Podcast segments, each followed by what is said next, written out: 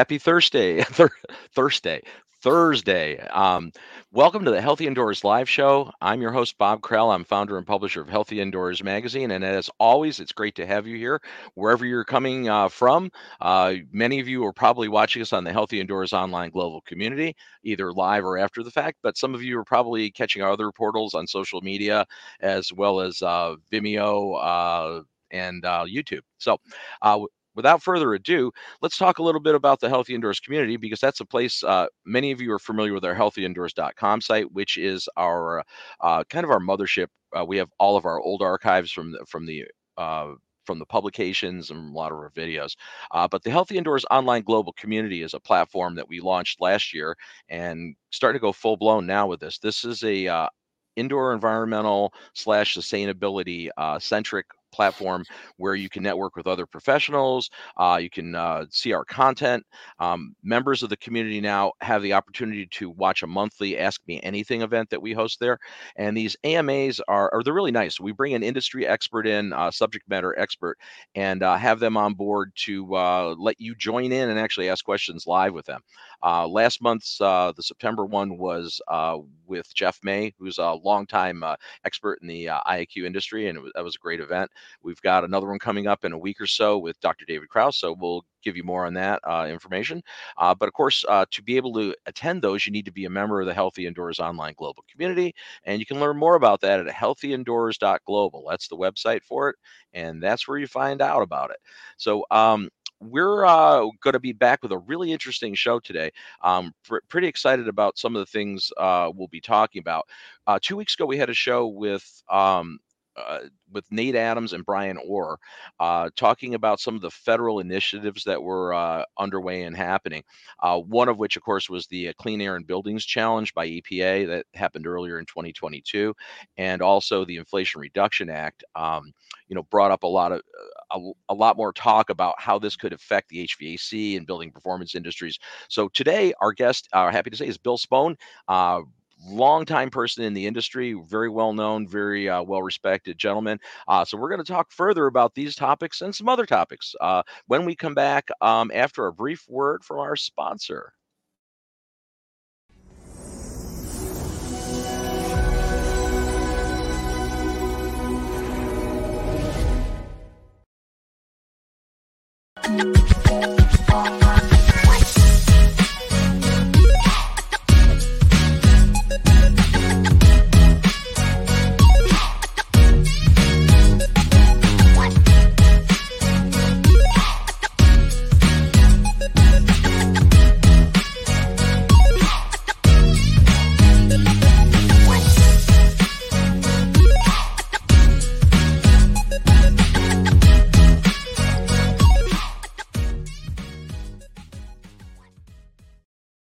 So our guest today is uh, Bill Spohn. He's a professional engineer and president of TruTech Tools Limited, uh, organization that's been selling equipment uh, in the industry and very well known to probably many of you in the audience.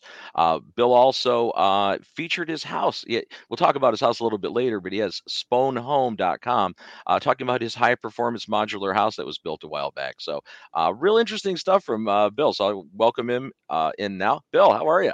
Great, Bob. Thank you for inviting me on the show and um, really respect what you do out there.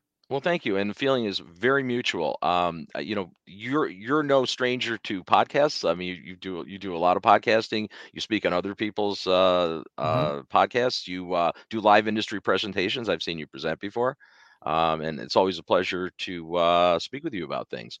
So yep. let let's for those you know some some people in the audience may not be familiar with you so i just want to just you know do a quick little recap you you started um, well you're a licensed professional engineer so you you've you and mechanical obviously mm-hmm. i'm assuming yep. um and, and, you started uh, with uh, testo right years ago um actually started in sort of the hvac building industry with bacharach okay. in 1988 um, then did a short stint with a company that was 10 years there and then worked at a company called Superior Valve, and then for a short period of time, and then worked for Testo for 10 years. So from um, 99 to 2009, I worked for Testo.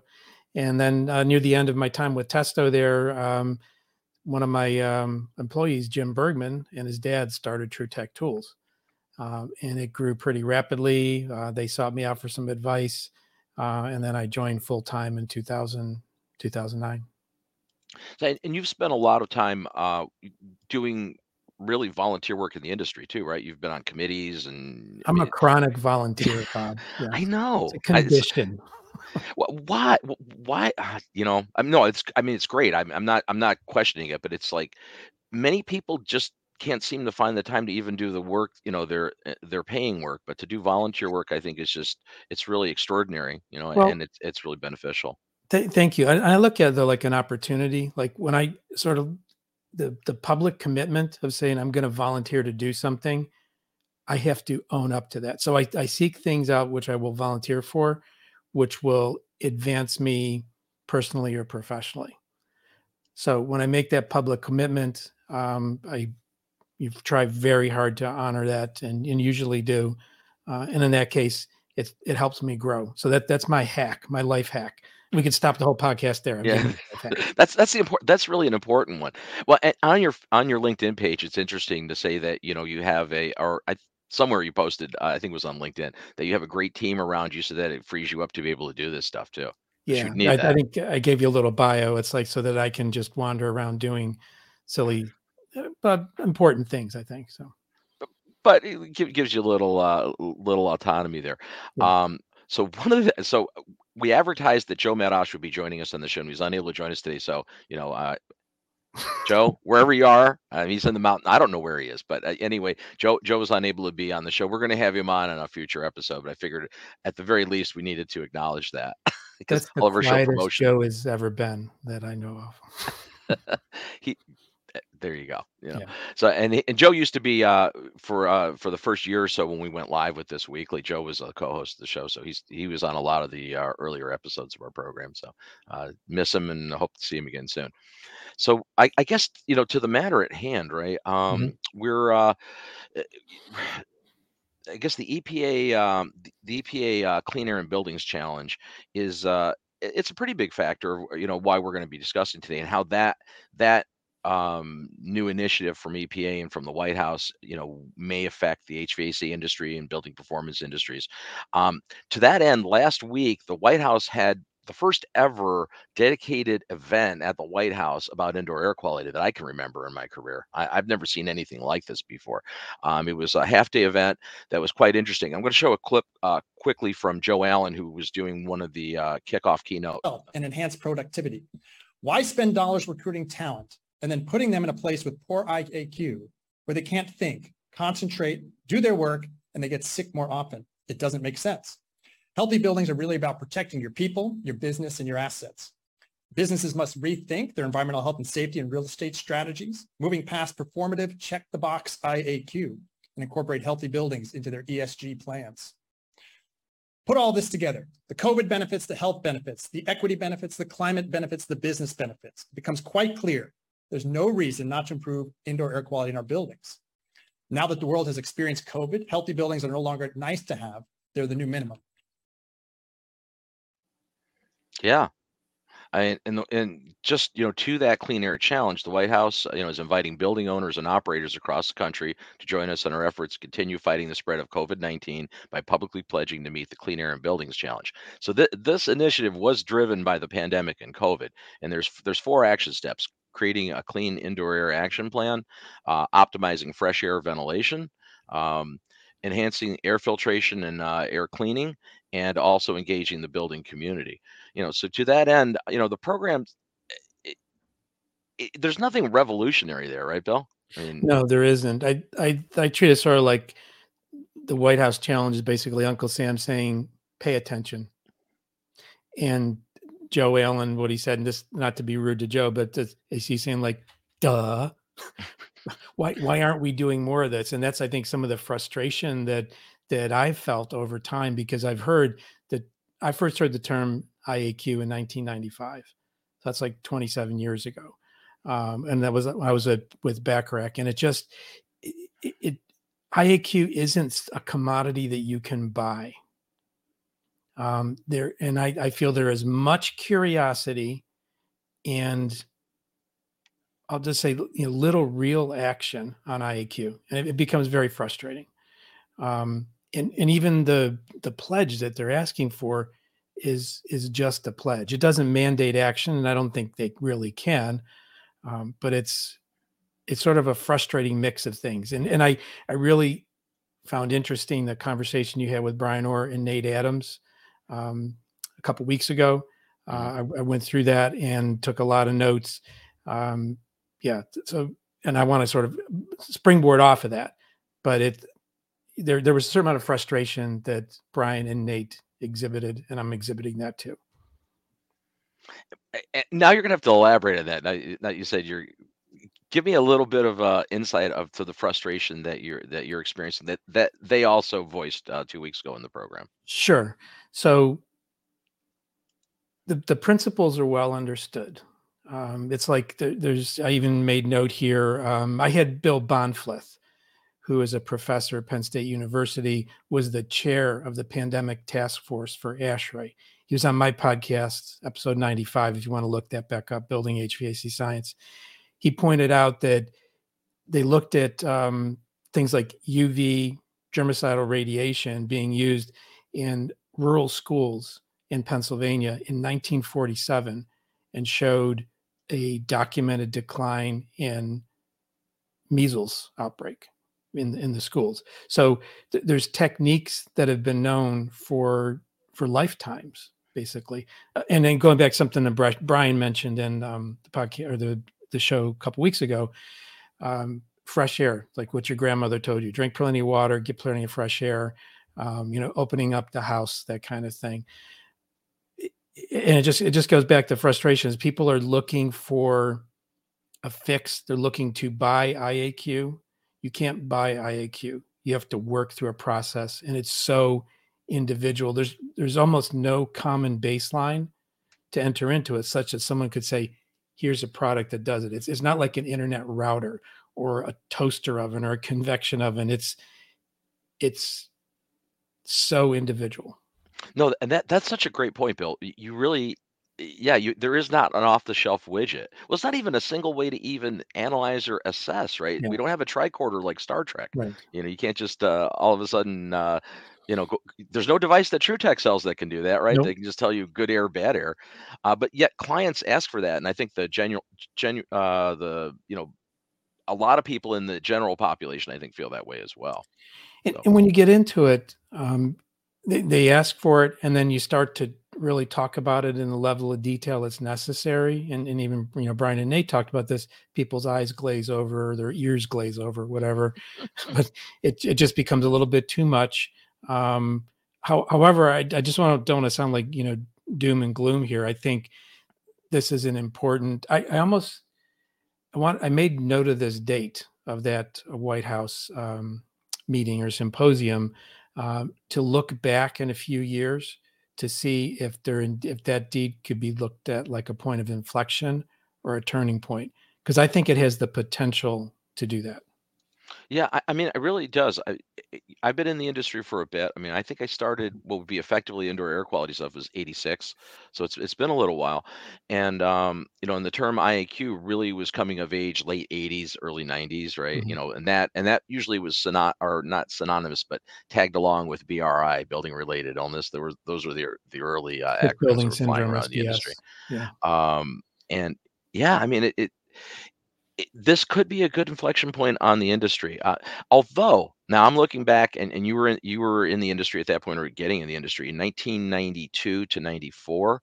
There was a lot of initiatives um, on a federal level, right? Um, uh, Reps Kennedy and uh, and I'm forgetting the other one. Oh, this is terrible. Susan's going to grill me for this. Uh, but you know, there there were there were proposed uh, legislative measures in Congress that looked like they were going to get some traction because that's when we were dealing with environmental tobacco smoke, mm-hmm. big ETS thing going on. EPA's indoor air division was pretty well financed and funded. Kind of fighting big tobacco, right? You know that was the, the incentive, and then all of a sudden it was like it flipped on a dime in '94. You know, when you had the midterm elections, and suddenly, you know, it's like the wind went out of the sails for at least a federal level pushing an IAQ initiative. Yeah, yeah, I, I think you know, th- things like this again i'm not talking doom and gloom but things like this raise the level of awareness raise the amount of attention, and they're going to be, you know, programs that get put into place. None of them are perfect, but I think they they ignite change with the right kind of people, and it, it raises awareness. Uh, consumers will start to ask questions. Uh, contractors will start to be engaged. Um, systems and programs will, will come forth. Uh, I think it's going to it's slow progress. You know, not, nothing's perfect when government's involved. Sure, and and like you mentioned, you're raising uh, the level of awareness now. I mean, that's certain. You know, that's. I think the whole pandemic's done that, has it not? Yeah. I mean, people are more attuned to indoor environments. First, spending you know the first part of 2020 at home, right, sequestered, yeah. and uh, you know, and I at least I, so I think we're at a, we're at a moment in time where it makes sense to try to drive these initiatives further forward. Hopefully. Yeah, and I, I think again, the, you know, going back to the basics, like you know, Brian talked a little bit about um, you humidity control, ventilation, and filtration. Those are some of the things that have been out there in in the ASHRAE world. Engineers have known about it. Uh, they've been built into you know buildings to a large extent uh, for comfort. Uh, but then then sort of there's this balance between comfort, energy efficiency, and health. Um, and I, I, think you know Joe Allen um, mentioned it in his presentation there that it's it's possible to to sort of achieve a sweet spot in that that Venn diagram where you can get to a place where um, energy efficiency, health, and um, comfort are all uh, being equally addressed. But I, I think you have to, right? I mean, that, that's because that was always, um, you know, that was always the the feelings back when I first got in the industry, late '80s, early '90s. You know, you can have you can have energy efficiency or you can have indoor environmental quality. It's like no, yeah, you need both.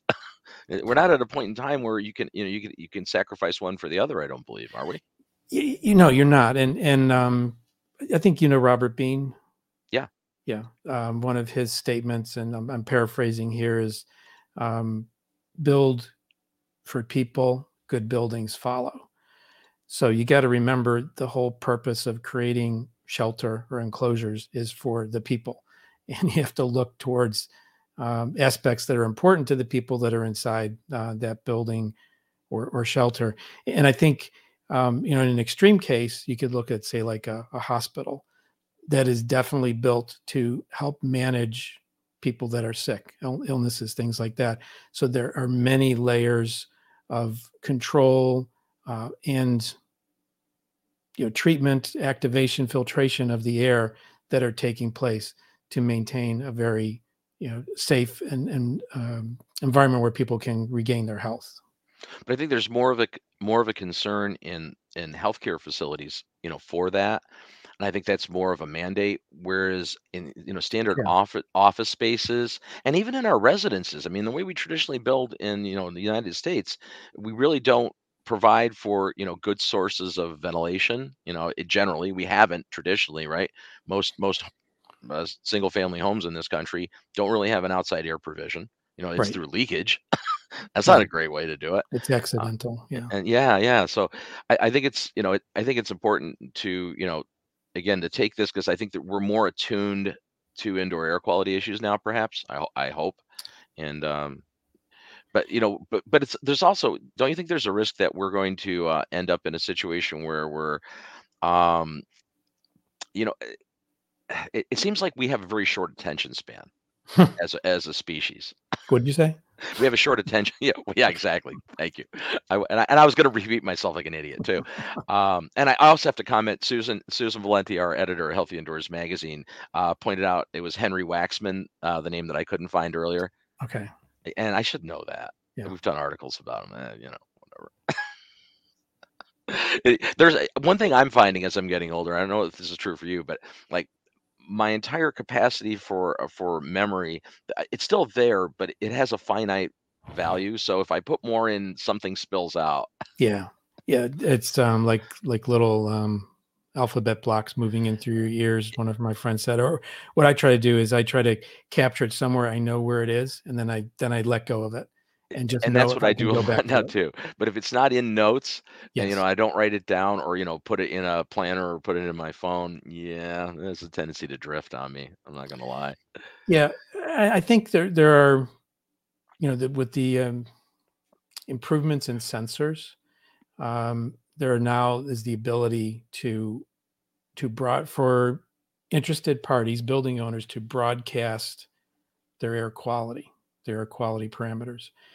And I think the more that that information is available, the more people will become interested in it, become curious about it, and perhaps even begin to uh, demand it once they start to, you know, catch on with what the the White House has been talking about.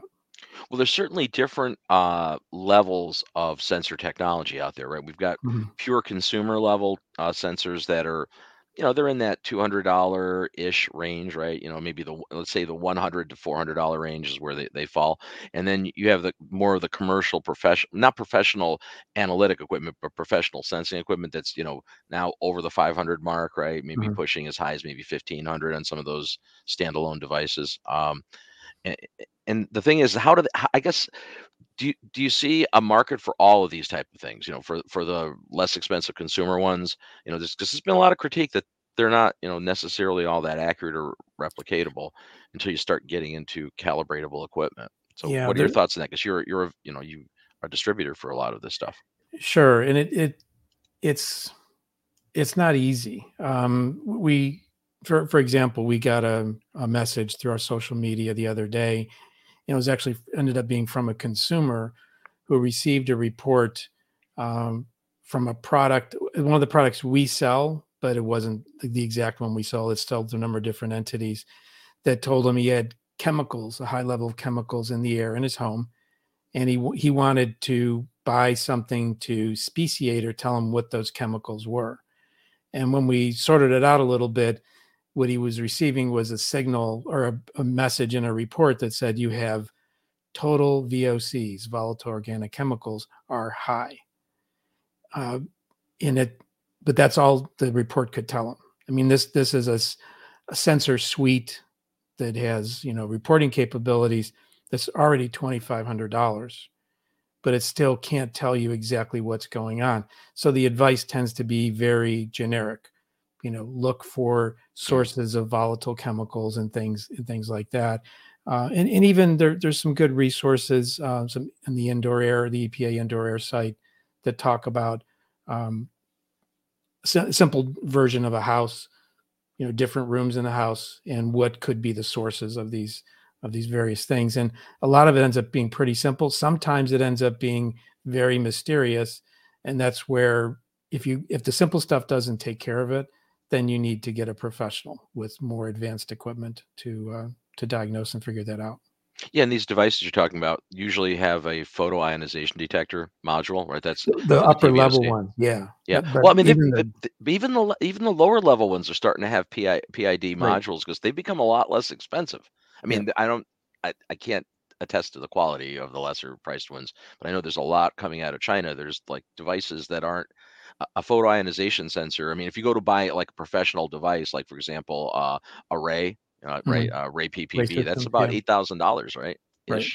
Uh, that's an expensive photoionization detector, but I mean, there's modules out there. I think that at least wholesale, they're only under a hundred dollars for the module. You know, so. The, yeah, and and that's that's the trick though. Is you in in the you know Joe and I um, played around with the sensor module, but it's then you have to ex- extract the information, you know, linearize the signal, reduce noise, all that kind of thing, and you end up building a device around it. So the hundred dollar module may end up in a five thousand dollar product. Sure. Um, because of everything sense. else that's required. And again, you know, a TVOC reading that's that's a generalization of the volatile organic compounds that are in the space.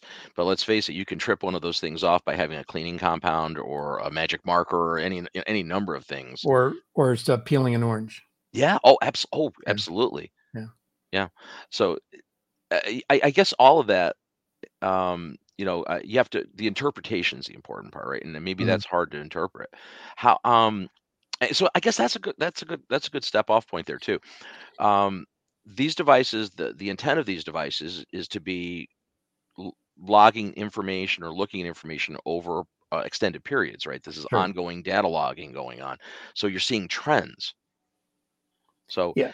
Is so is is there a value in a less expensive, maybe less accurate trending device uh, versus let's say uh, a really accurate single excursion that like a professional might use, but you know walk in and out. They're not going to leave their ten thousand dollar meter there. Sure, it, it they're um, the less expensive devices can be a gateway to information and further investigation, and like like you said, it's absolutely critical to look at things over time. Um, snapshots, e- even snapshots on the order of you know 10 20 30 minutes still aren't really telling of the overall situation. Um, when you begin to look at things over longer periods of time, and I've you know I've had access to graphs of all kinds of data over longer periods of time, um, you'll see some surprising information, and so, sometimes it's uh, it could just be a sensor issue. You see a real huge spike, um, or it could be the you know something actually is going on. There's a situation going on. So you're seeing, um, are you seeing a lot more, uh, I, guess, adoption uh, by building owners and commercial entities for bringing in uh, these uh, remote sensors, sensor technology into you know commercial spaces like offices or maybe retail environments, uh, hospitality. I mean, across the board, or, or and even healthcare for that matter, uh, because that typically we, we didn't have that in healthcare other than pressure sensors maybe they didn't really monitor much else. Yeah for isolation and so is that something that's becoming more like do you think that's going to be more mainstream? I, I think it is um, but it, it seems to go in waves um, unfortunately. Um, i mean even something in the white house summit when they were they were discussing I, I think someone from clark county nevada mentioned that there are sensors and ventilation systems in casinos that are way above the quality of that in schools. That's sort of like the, you know, there's more money there. There's more money there, and you want to keep people, you know, satisfied. People want to smoke, let them smoke, but take right. the you know, filter out the particulates or ventilate whatever to do that, so that uh, everybody can be happy and stay when it's when it's about the money that's there. And you can't fault them. I mean, it's no. it just it's a it's a real tactic, but those things can be employed or those types of devices can be employed elsewhere. And I think one of the the, the little clip you showed there was about more about CO2 that Joe Allen mentioned. I Joe believe Allen so. Mentioned. Yeah, because it was it was part of the Harvard uh, Syracuse University study that came out several years ago. Yeah. So yeah, and that you know that in of itself, you know, it, it's interesting that the, this event this past week, the symposium from the White House, was absolutely COVID centric. Well, I mean, at least it it was billed that way, right? The initial, but the discussions really weren't as you know. I mean, it was more broad term indoor environmental quality. But I would say the focus still, you know, they're talking in terms of uh, air cleaning, uh, you know, remote air cleaning using standalone devices, and it seems like there's a a lot of that is very going for aerosolized particle things like you know like the SARS-CoV-2 virus. Right. Um, but but they they to me they conflate the term air changes and air cycles, and that bothers me as an engineer. That must bother you too, right? Mhm. A little bit because it's not the same thing. No. Yeah. Air, air changes deals with fresh air. You know, actually. And the, and the point is is that if you're just using HEPA filtration, you're not dealing with gaseous contaminants, any of the off gassing in the space. So again, great for particles, great for viral particles flying around. You know that it's certainly great technology for that, but does not if you don't have some sort of gas uh, sorbent type technology there, you're really not addressing a lot of the other stuff. Right. Unless there. it's you managing it separately with ventilation. Yeah. So, but, again, this this event I think focused largely on you know on that mindset. There was another thing that came out, not not to find fault with the one of the speakers, but they did mention that they used uh they they, put a lot of uh ionizers uh in their school space heard and. You know I stepped back a little and I heard that and I was like, Oof, did you? and not not to you know again not picking on the technology, but Mm. uh, a couple of years back or a year and a half ago, Vinny Lobdell uh, from Health Healthway uh, was on, and he's he's been somebody that I've known for years. He's from this region.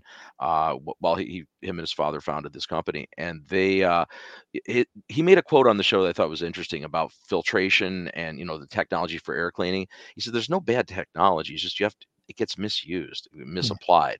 Like there's he says all these technologies." uh, you know, the ionization, you know, even use of ozone and certain things. I mean, they make sense if you use them in the right lane. Right. So.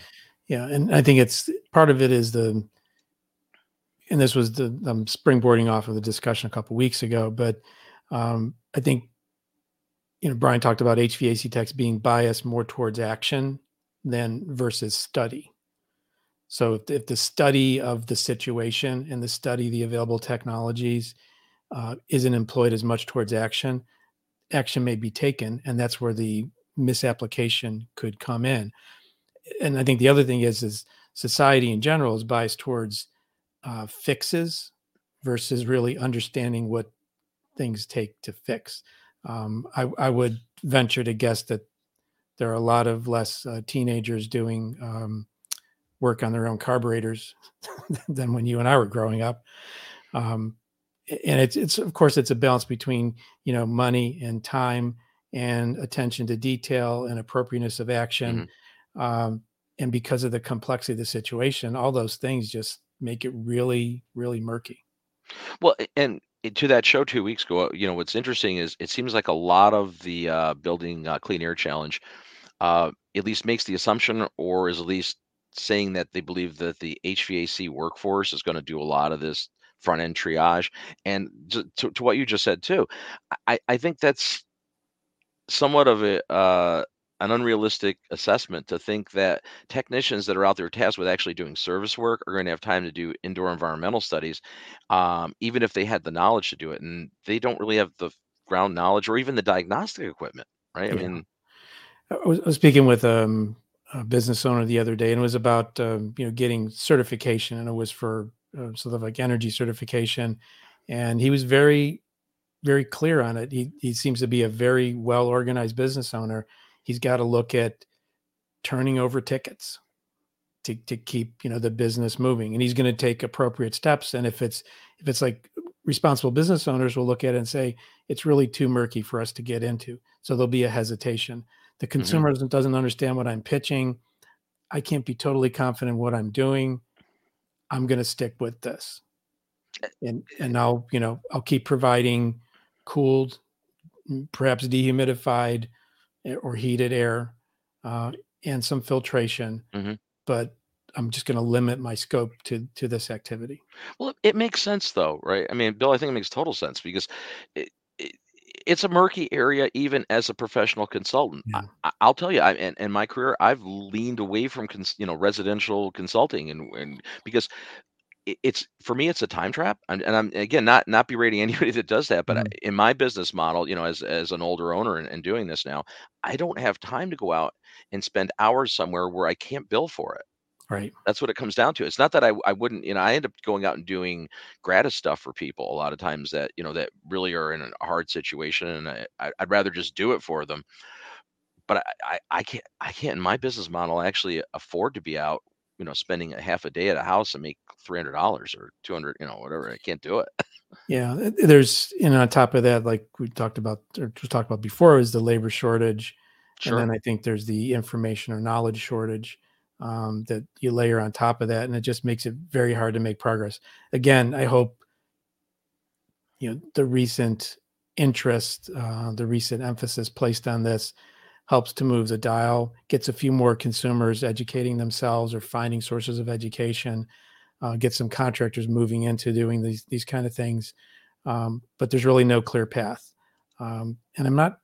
I'm trying to think of someone who I could say is has been successful uh, like an HVAC contractor becoming successful, There's got to be some, right, that have that have Yeah. specialized and gone that route. Yeah. But I think they usually stick with the basics: humidity control, ventilation, filtration. Yeah, it, it makes. I mean, and, you know, in the old, uh, you know, the old uh, parable, you know, that you know, to a carpenter, you know, everything Mhm. looks like a nail. I mean, and and not again, not not for nothing, and not to pick on the HVAC market, but I mean, their interest and their knowledge and their and what their forte is mechanical equipment. Sure. you know, and the peripheral equipment that goes with that. But you know, being an IAQ consultant, uh, not Right. really. And again, there's a bias towards action. That's the way they're trained, and many people call on them to get something fixed today or in the next few hours. Uh, and if an IAQ study requires a week of data collection, that's not in kind of the scope of what they do. It's a different model. Very unique. It's not the yeah, current yeah, model that right. that they're all labor under. You know, and, and, even you go back to you know some of the things. Uh, create that indoor action plan, including the HVAC inspections and maintenance. And I just I, I'm going back to these these steps, right? And again, this first step, this this is predicated on the fact that somebody's going to go out and do some assessments in the field, right? You know, and and, and with certain entities, I think it's very feasible, right? Larger commercial entities can hire a specialized engineering consulting firm, industrial hygiene firm, whatever, to do the, to do a detailed study and actually get really uh, good, good a good basis for creating action. Yeah, yeah, and and um, again, Brian had mentioned something about a symposium where uh, they were looking to make sure the IAQ was as good as could be for a, mm-hmm. a large gathering of you know 400 people um, they took a look at the building systems and found them not to be in tip top shape. I'll just say that.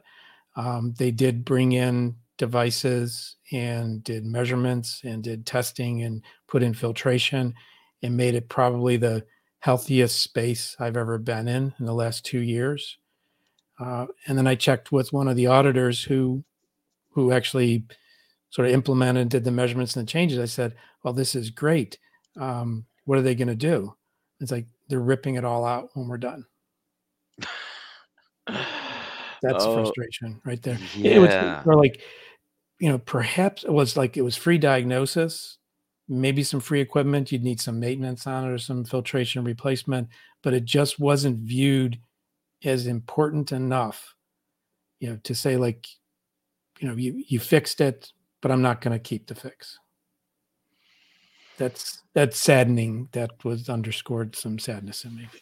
Yeah, and it, uh, that almost to me sounds like that's a situation where it was like a knee-jerk reaction to do something, you know, that there wasn't really buy-in from the from the forces that be at that at that entity, yeah. right? That it was like we have to do something because we have to show action, but when it comes right down to we're not really buying into well, this need. It, or... was, it was more like I think the the conference management said we we really need to do this, and we're just going to get permission and do it but in the end it wasn't something that was bought into like you said. It was um, and i really hate to like you know disparage anybody but that's just i would just say that's evidential of what goes on. It's re- you know what? It's you're speaking in terms of actual reality on the ground yeah, you know and that's that's the problem. A lot of i think a lot of legislation initiatives and a lot of government whether it be federal or state i think there is behind them there's a good you know there's good motivation you know and, and there really is, are good intentions but the problem is when you you know when the rubber meets the road it, it's really hard to implement some things like this that are sweeping you know and c- certainly the clean air i mean this action plan this is something we epa's been spot you know really championing uh, championing in you know this whole concept for a long time right? I mean yeah. forever you know building air quality i mean it's like this is we're going back to the late 80s now. Um you know optimizing fresh air ventilation um yeah that i mean i think that totally makes sense. That's something that's in the wheelhouse of mechanical companies right? You know checking economizers setting things you know your building management systems dealing with that um, this is also it's interesting though. This is very U.S. centric, and it is because it's an EPA initiative. Because hmm. in the United States, for the most part, outside air, with maybe yeah. the exception of certain cer- urban areas, is a, is a good thing. But as you go around the planet, right, you go to India, you go to China, and a lot of other places, outside air is really not an option because the outside yeah, air is or, awful. or even uh, wildfire areas, that kind of thing. Yeah, yeah, and then of course, you know, again, filtration, doing that, you know, in in room cleaning devices. Yeah, you know, it's interesting. No, there's no mention here though. What I what I found interesting is no mention of actually cleaning the mechanical equipment. I find that interesting. hmm I'm not sure why. Uh, you know why that isn't. Well, there's something else that uh, our editor Susan pointed out uh, back while she and I were both uh, remotely sitting watching the uh, symposium, and what was very noticeably absent to us in all the discussions on this clean building challenge is anything microbial related. There was not a single thing, you know, with the exception of they're talking about virus. You know, I guess you could, I guess you could say yeah. the SARS-CoV-2 virus is microbial, but, but you know where I'm going is like the talk sure. of moisture issues, mold, and all of that. Like there was no discussion on that. And in my experience in 36 years, a good portion of problematic buildings have something that's a result of moisture problems and microbial activity. Yeah. Yeah. Um, that, you don't you don't address that with mechanical equipment necessarily. Right. Well, sometimes you do. You know, if, if you're causing uh, surfaces on which you can form condensation and sure. Okay, so controlling latent latent yeah. humidity load. Okay, yeah. Right, right, right. Well, well, and that's you know that's another um, I think another problem that at least the industry's had for a while is that uh, especially in residential I, I really do need to separate this in residential construction i've seen over my career you know over the years uh, contractors that really oversize ac equipment you know especially here in the north they they or everywhere and again to have you know extra capacity and that you know we both understand that that's a really bad idea because right. you're going to short cycle and not get any humidity out of the building and and i've just seen I've seen that happen in residences and commercial, eh, you know, facilities a lot of times where they've they put in equipment and the place turns into a swamp. Nice cold swamp though. Yeah, right. And even oversizing heating systems, you you run into you know comfort issues, or or if you do, if you make some kind of change to the the building envelope, um, you know, with air sealing or with insulation, and you aren't um, right sizing the mechanical for the new condition uh, you you can cause problems. It, in, they might they might manifest as uh, you know durability problems or comfort problems. Um, a whole series of things. So, uh, look, you know, looking forward, you know, and I'm going to make you look into your crystal ball. oh boy, yeah, right. That, yeah, that's that wasn't intended that way, but it's funny. I'll go with it. Um, what do what are your thoughts? What do you see? You know, how do you see these initiatives like like the uh, Building Clean Air Challenge and maybe the Inflation Reduction Act? You know, that that regulatory legislation that's going on. That, you know, what do you see happening? That's maybe the you know, changes in store in the industry. Do you think the these initiatives by the federal government will will in fact affect change, or do you think it's too early to tell? I, I think they will because I, I again, I going back to something I said at the very beginning was Uncle Sam says pay attention. Um, it's important enough to to broadcast this from the White House to pull these people together uh, to to start to provide uh, at least a um, you know this action plan, this this uh, short checklist um, to, uh, to to work through. Um, I, think the other thing is the um, you know people are becoming more educated and more aware and more sensitive to the environments uh, that they live in. Um, and I think that there's uh, going to be continue to be heightened in interest and demand from consumers, which should pull through education. In I'm, I'm on a, a roundtable with the, the Building Performance Association. I'm also the on the board and the treasurer of it. It's one of my volunteer activities. yeah. Um, the the BPA uh, industry roundtable, uh, we're, we're trying to get a consensus document going, talking about you know what what is, what are the the best things that can be done uh, in in the situation, both for the, the, things that are happening in the Inflation Recovery Act. Uh, and also the clean air challenge just this whole kind of concept together the the total home is definitely or the total house uh, aspect, total system aspect is on the table. Uh, and what, what I'd like to see from that is that the manufacturers are still promoting all the good things they do with their product, but the subcontext layers in the message of building or house as a system, the interconnectedness, and the the one-offs that are some. The consumer should be aware that a one-off may not be the rest, best way to do something this particular thing they buy isn't the total package and it may actually have some interreaction with other things going on um, again you know putting in you know for example new windows um, and you get some air sealing work done with that um, now you've sort of you've changed the dynamics of the home. That needs to be understood uh, not to push more work on the customer um, but to to make them aware of ramifications of the things that they're doing. I mean, do you think that there's, uh, to some extent, like you're trying to trying to have a consensus group like that, and I'm assuming you have manufacturers and a lot of different types of individuals Yeah. in that. Is that kind of like herding cats a little bit because they do have, you know, I mean, to try to get them to collectively understand that there's a common goal, you know, for, you know, you know, making healthier, sustainable indoor environments. I mean, that's really what they're all. Everybody should be in that goal. But uh, how how do you address that type of, uh, you know, because there are there's obviously totally different uh, uh, yeah triggers for these different groups. Right, but I think it's if they would um, speak towards the, the the house as a system, it, as a as a sub message. It doesn't have to be the lead message, but if there's any principles to be built off of, you know, three or four pr- principles of houses house as a system that the manufacturer would talk about in the context of their marketing materials when they're pitching and selling their products. Uh, what I found though is it seems like the smaller manufacturers are attending every one of the meetings. the larger ones aren't, probably because it's hard to assign a person mm-hmm. or mm. they change roles or there's competing priorities um, to, to, this. But the smaller ones, it just seems like there's, you know, the passionate people. Sure. Um, slash crazy people like me. Yeah. Well, that, that's that's a subtext for passionate. Yeah. You have to be somewhat crazy to be passionate. Yeah. Uh, immature is what uh, boring people call us fun people too. So uh, that, that's that's you know that's that's an, another clear definer. I've seen what, your Halloween costumes. Yeah. Oh, that's right. Because you've been at events where I've actually. Oh yeah. Yes. Up in you were in Portland, Maine, two years ago, yes. right? Right. Uh, oh yeah. Ooh. yeah. That that was crazy. That was uh, after doing live streaming and being up for 27 straight hours. Then I went yeah. out for Halloween. It was yeah. also my anniversary which is like we got we were married on Halloween, which there's that's another subtext.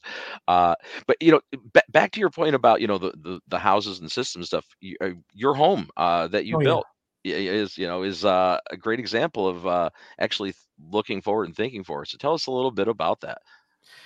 So when we, my wife and I, Marilyn and I, finally decided that uh, we were going to like live out our years in the Pittsburgh area, uh, we found a nice plot of land uh, and then tried to do the best that we could for ourselves and sort of the the environment too to you know to tread lightly uh, to borrow a phrase. Um, so we designed a home um, that you show, showing that picture there and i have a blog on it called spohnhome.com um, i don't really like do any advertising. I, I tell people the only thing i'm trying to sell is you to think different and to to try to provide evidence that you know we put together this this package to actually build a home um, that in 2021 was net zero, all electric, uh, very comfortable, um, and I think pr- pretty nice looking. Um, we we had the, you know, I'm not saying everybody needs to build one of these, but if you're looking at testing principles, you know, I tested the principle of a cold climate heat pump in Pittsburgh, a climate zone five, and then also the, the tested the concept, put into action the concept of uh, having very good air sealing, uh, you know, very low blower door number, you know, managing the uh, ventilation such that you know 3000 square feet above ground and 1600 square feet below ground so a total of 4400 square feet could be heated and cooled by two tons of air conditioning uh, or you know two ton air source heat pump so, which, which know, that's kind of, rev- I mean, th- that goes against a lot of at least the purported conventional wisdom, right? You know, like, because yeah. there's, there's, a lot of people, and I know Nate Adams is a big champion of uh, of heat pumps. I think heat pumps are great technology, but yeah, it, for years I always heard, "Oh, you can't run them in the north, though." You know, or or you need a crossover point where you need right. to kick in some other form. Uh, so I switched off. I have electrical resistance backup just because it wasn't that much more, just to be a little bit safer. Mm-hmm. Um, but I switched it off last year or ever after we moved in. Uh, so we've never run with electrical resistance, all heat pump related. Um, and i i and I'm also very open. I have a Facebook group too called Spohn Home, um, as well as this uh, blog site. And I talk about even the like kind of the challenges I have. We had we had some challenges with the heat pump installation. Um, the first off one did not work correctly. There was a leak, um, but once that got repaired, um, that was then late early 2021. Everything ran smoothly after that. So I put up the graphic for your uh, blog site. Um, what, what I think was what I think was interesting is that you uh, you ran you know you basically uh, uh, followed the construction process of your home and it's a modular structure right this was like so most of that was constructed offsite is that true yeah actually yep so there were four modules built in a factory over the course of four weeks um, in a factory nearby about 80 miles away and they trucked them to site and those are the four modules assembled there um, what the thing that intrigued me once i learned about modular construction was everything's done under roof. There's no uh, environmental exposure to the materials during the process of construction. Um, there's jigs, fixtures. The work comes to the worker versus the worker coming to the work site. There's no slogging around the mud or waiting for it to stop raining or snowing. Um, they just come to the factory and work. And they do similar things day in and day out with all the tools, materials of construction readily at hand. So uh, the delays and the quality construction were the quality was very high. Mm. The delays were not at all. In fact, they they try to move things through pretty quickly. They literally um, have a roller table that they push the modules through the through the factory. Well, I mean, it makes total sense when you think about it because the way we, you know, typically do a lot, well, most of our construction, right, is we do stick build, most residential, and you, your materials are sitting out in the rain. Here in the Northeast, it's raining all the time. We're always doing construction in the middle of the rain or snow or somewhere, some, you know, unfavorable thing with guys slogging around like World War One battlefield. You know, yeah. I mean, it's like try, trying to build and not get things wet, and then we wonder why we have mold and moisture issues in our building components before we even get the thing off the ground. Um, so that that does make sense. Uh, more of a and, and, the thing is, you have you have I think a lot better ability to control quality right in yeah. production when you do it in, more of a factory setting where you actually have some QA QC as opposed to out in the field where it's wild west. Yeah, I've, I've done some presentations on as you mentioned, and uh, one of the I was in the um, uh, home diagnosis.tv corbett and grace's program uh, ep- season two episode five where it talked about it too I even have a, I was able I was able to visit the factory one time, and I I caught a QA supervisor helping a worker lay roofing tile, um, roofing shingles on the house, and sort of like a little complex geometry that was there, um, but it was being coached to do the right thing. Um, but being coached when there was like no wind, no rain, no right. snow, right? Uh, just on a, a step ladder uh, so every everybody could see everything that's well lit, well lit, and like the other like another picture I took. It seems trivial, but um, I saw somebody running uh, a shop vac to clean up all the drywall dust as the module was being finished. When they finished the drywall work, they were running a shop vac and cleaning everything up. So they really cared about delivering a quality product, and I just you know couldn't say more good good things about the factory than that. Yeah, and that's again, that's a bit of a paradigm shift for us. I know there's, uh, I mean, there there are a lot of, well, not a lot, but there are some modular builders that mostly high end construction, you know, that's going on. Because I mean, I think there's also this, uh, maybe in the general public, they hear modular and they start thinking more like uh, mobile home type.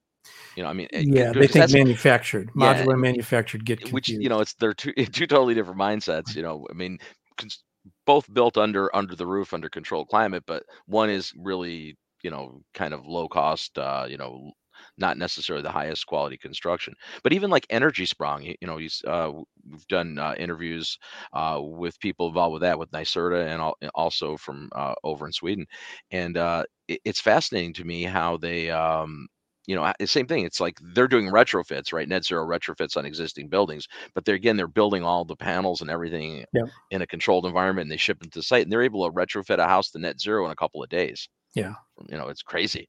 It, it is, and uh, like I said, I'm you know, like not everybody can afford to do what I did, but if if you want to see some you know some some data on how things operate, um, you know, cold climate heat pumps uh, that kind of thing. And I, I, tend to do more sharing on Facebook than I do in the blog um, because things just kind of come to mind and I take a picture or copy a graph or whatever like that. So uh, your Facebook group's an open group? I um, just request to join. It's it's not public, but it, okay. anybody can just find it and say they'd like to join. Excellent. So um, we're we are getting toward the toward the end of the hour, which I knew it was going to go fast. Yeah, I, I had like seven other bullet points I wanted to get to, but you know, um, but that means we have to have you back on again. Okay. And now and not wait three years this time. It's been yeah. a while since you've yeah. been on the show.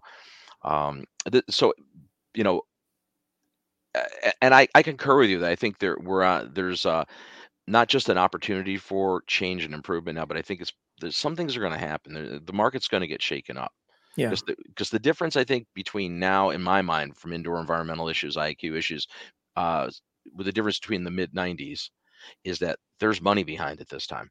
Yes. We didn't have that before. There was a lot of intention and we're going to do this and we're going to find funding and that never happened. But the money's already there coming off this rescue act yeah and the and also the even the lower cost sensors will get people interested um you know sort of it, it's a gateway to curiosity um and you get to move from the curiosity to informed action yeah that, and that's a good point too like I, I know some people take pot shots at some of the uh you know the lower price sensors and you know no a $200 sensor is not going to rival an $8000 meter it's not mm. Of course it doesn't but then a consumer is not going to buy an $8000 meter you know and and that's okay because I, like i said I, I, I agree with you that i think they trend and they they raise awareness because there's something at least visually representative in your home right if you're using it as a consumer that's telling it's it's keeping you at least on alert that there's you know that you're you're paying attention. Right.